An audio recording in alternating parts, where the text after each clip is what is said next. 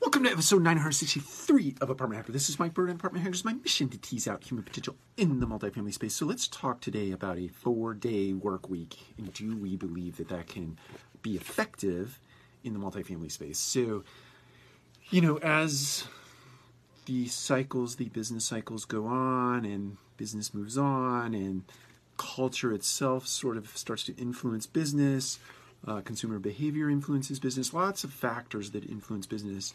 You start to see the way that work is designed uh, be subject to that. So, my uh, interest in the four day work week is born out of a lot of things that I read, but um, I wanted to sort of position uh, the positives and potentially the downsides of a four day work week. And then I wanted to throw it out to the apartment hacker community and get your thoughts uh, as to whether or not you think a four day work week would work in the multifamily space. Uh, so on the plus side, in the plus column, cheat sheet, uh, productivity goes up. Equal workplace, meaning a person can live a more balanced lifestyle in that they spend four weeks in, or four weeks, four days in the office, and then they get an extra day uh, to accommodate things like childcare and things of that nature. So you get a, a uh, you get more participation in the workplace as opposed to people that cannot participate in work uh, because of childcare. Um, and then engagement, that's the third positive. On the other side of the equation, where there is downside, customer satisfaction, because if you have a, so let's say Monday through Thursday schedule, but somebody needs something done on a Friday, uh, then you're out of whack with potentially the way that the consumer is expecting uh, their wants and needs to be taken care of.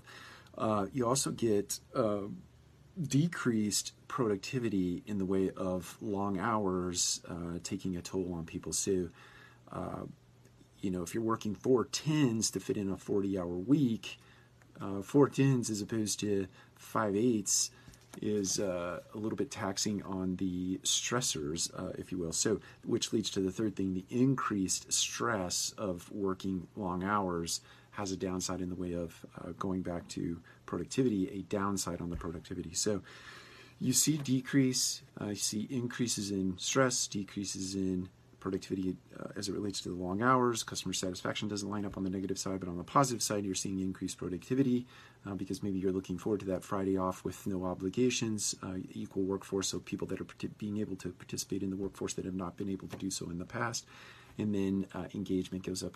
So that's all. Those are all things for the uh, positive column. So I'm interested. What do you think? Four day work weeks in the multifamily space. Take care. We'll talk to you again soon.